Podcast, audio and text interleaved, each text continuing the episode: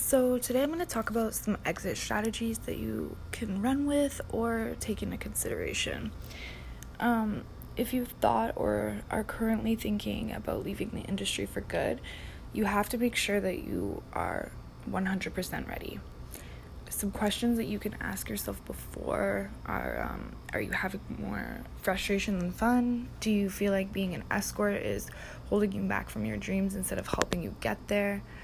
Um, if it meant you could be truly happy, would you consider a profession that doesn't make as much money as you do now?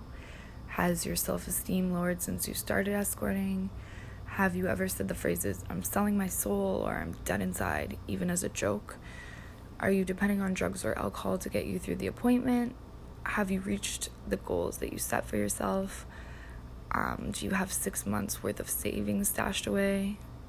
And do you think about creating a tragedy just so you don't have to go to work, like crashing your car, getting arrested, or even like suicide? if you answered yes to all of those questions, then yep, take off the stilettos, put down the bottle, and take a long, deep breath. It's time to move on to the next chapter in your life. Don't look at this as a failure. If you're this fed up and jaded, then it means that you've hustled a lot and uh, you should have even more to show for it. If you answered no to two or more of these questions, you could leave if you want, but it sounds like you have some unfinished business left. I think you should take care of it before you decide to stop. Um, you're in a place of freedom right now. Your youth and beauty will not carry you along forever. If you take this break, it gets a lot harder and harder to get back like onto the job. So I recommend finishing what you started while you still have the opportunity to. And remember, if you stop taking a client's money, you're just going to give it to someone else. Why them instead of you? That's right, it should always be you. um, don't lose hope when you're frustrated. Come home and work on your exit strategy.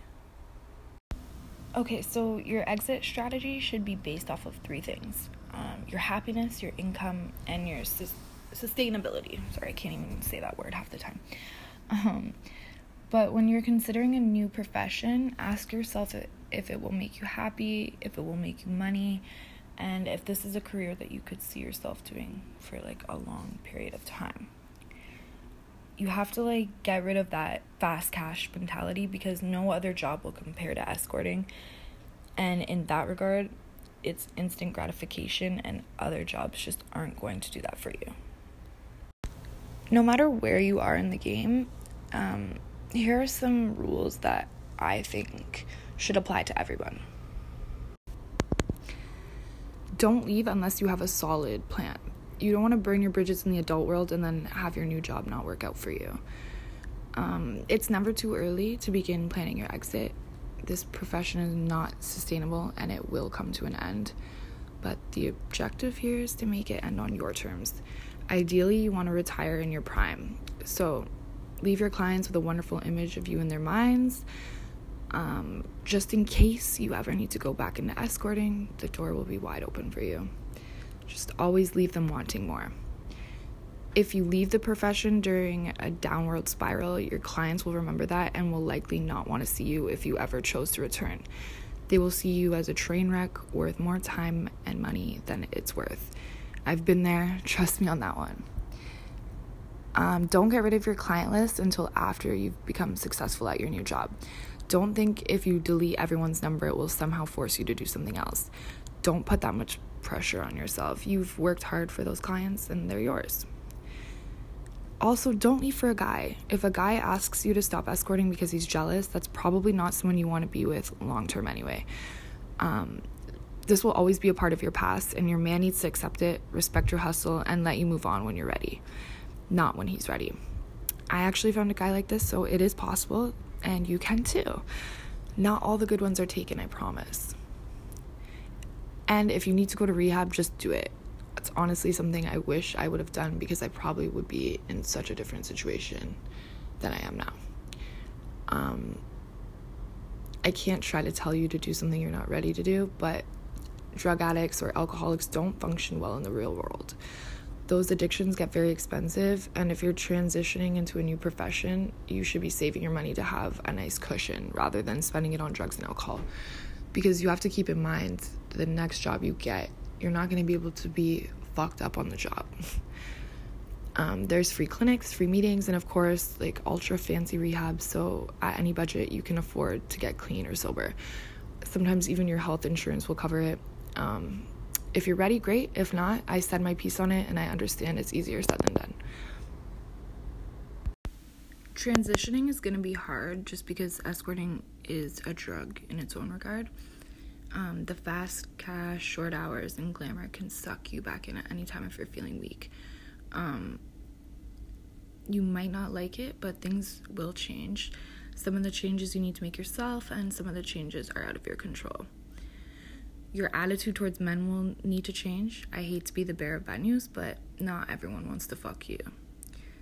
I mean, most of them probably do, but in the real world, you can't walk around holding your pussy power over people. I mean, you could, but no one is gonna take you seriously. If you act like a sex object, you're gonna be treated like one. You can look sexy all day, um, but if you don't have the brain and personality to back it up, you're not to move forward into the real world. Um, if you hate men for the things they've made you do or the way they've made you feel about yourself, remember most men are not clients, just the way most women aren't escorts. The only type of men you're used to being around um, aren't the most stand up type of guys. You wouldn't bump into one at the grocery store or really any normal daily task. So don't really worry about men. They actually are not all the same in regard to what you're thinking of. Yes, they all are big babies who think with their dicks, but real men are not controlled by their dicks or act like babies when it's time to face responsibility. Your sleeping schedule is going to change, so just think about going to bed at midnight, waking up at 8. If you want to like succeed in the real world, that's pretty much what people do. You should probably get a hobby too. Um, I don't care what it is. If you want to knit, ride motorcycles, or take cooking classes, whatever you want, it's your hobby. But it's important that you get to know yourself again because you've been numb for such a long time and you're so used to adapting to every client's desires. You need to develop your own desires and your own identity. Um, also, try making a friend. It's probably been a while um, since you've had a real one. I know sex workers can be friendly with each other, tag teams with clients, and share which surgeon did their boobs, but those aren't. Those are just your peers and your colleagues. You need to confide in someone, someone who won't judge you, someone who isn't waiting for you to fall so they can take your clients, someone that does a totally different job from you so there's no competition. Um, my best friend and I, we have never really fought and we get along so well because we're in the same industry, but we don't do the same thing. So she is actually like a booker instead of like a worker. So she just books the calls and blase blase, but that's why we get along so well because there isn't really much competition between us and we're really just helping each other make money. So, some ways to exit for everyone would be um, marry for money which is an incredibly popular option because it's pretty close and or not close. It's pretty easy to do. Um, it's called getting saved in industry lingo. Uh, if you really want to put this um, profession behind you, marrying rich may be the way to go. And I know it's probably easier said than done, but um, usually, if you have loyal clientele, there's probably at least one who wants more from you than just your body. Um, single older clients are the ones to focus on. Ideally, this client is over the age of 40. At 40 years old, the testosterone levels in the male begin to drop, which lowers their sex drive and makes him get lonely and crave companionship, which means more security for you as he'll be less likely to cheat and get someone else pregnant. This is also good because if his sex drive is low, you won't have to sleep with him as often make sure you don't beg or appear desperate to leave the industry. It's just a turnoff for a lot of guys, unless he's a white knight, which just means he's the type to like save girls. So Captain Save a Ho. Um, you'll be able to tell right away which type he is. Build your intimate. Oh my God, I'm so stupid today. Build your intimacy with him. Um, show him your nurturing and maternal side. It will make him take you seriously as a true lifelong mate instead of a piece of ass. Um, I've had clients try and save me before, and it was because I treated them with love, respect, compassion, and mind blowing sex. Go and marry your sugar daddy. He's probably ugly and gross, but you'll be sitting pretty as long as you're married to him. A sugar daddy relationship is different than marrying rich because of the dynamic between the two of you. In a sugar relationship, you're not equals, it's a dance. You have the pussy, he has the money. It's an unspoken power struggle based off of money and not trust. Don't expect a big payoff if you divorce him shortly after the marriage. They can hide their assets well, afford a better lawyer than you, and he'll have some anger in his heart because of because he truly loved you and thought that you left him back. Um, his lawyers will make sure that the prenup is airtight. You can negotiate with him and say, I'll sign the prenup, but I want you to leave me everything in your will and a life insurance policy too. If you come at him from an angle of being concerned for yourself in the event if he dies rather than the event you divorce him, he's likely going to be sympathetic and will listen to you. Um, he does want to take care of you after all, so you could also get pregnant by um, a lawyer or pro athlete. Women possess a superpower. Besides our vagina, we can create life. And a real man will step up and take responsibility for his child. And before we get into child support, first you need to make sure that you can prove it's his without a shadow of doubt.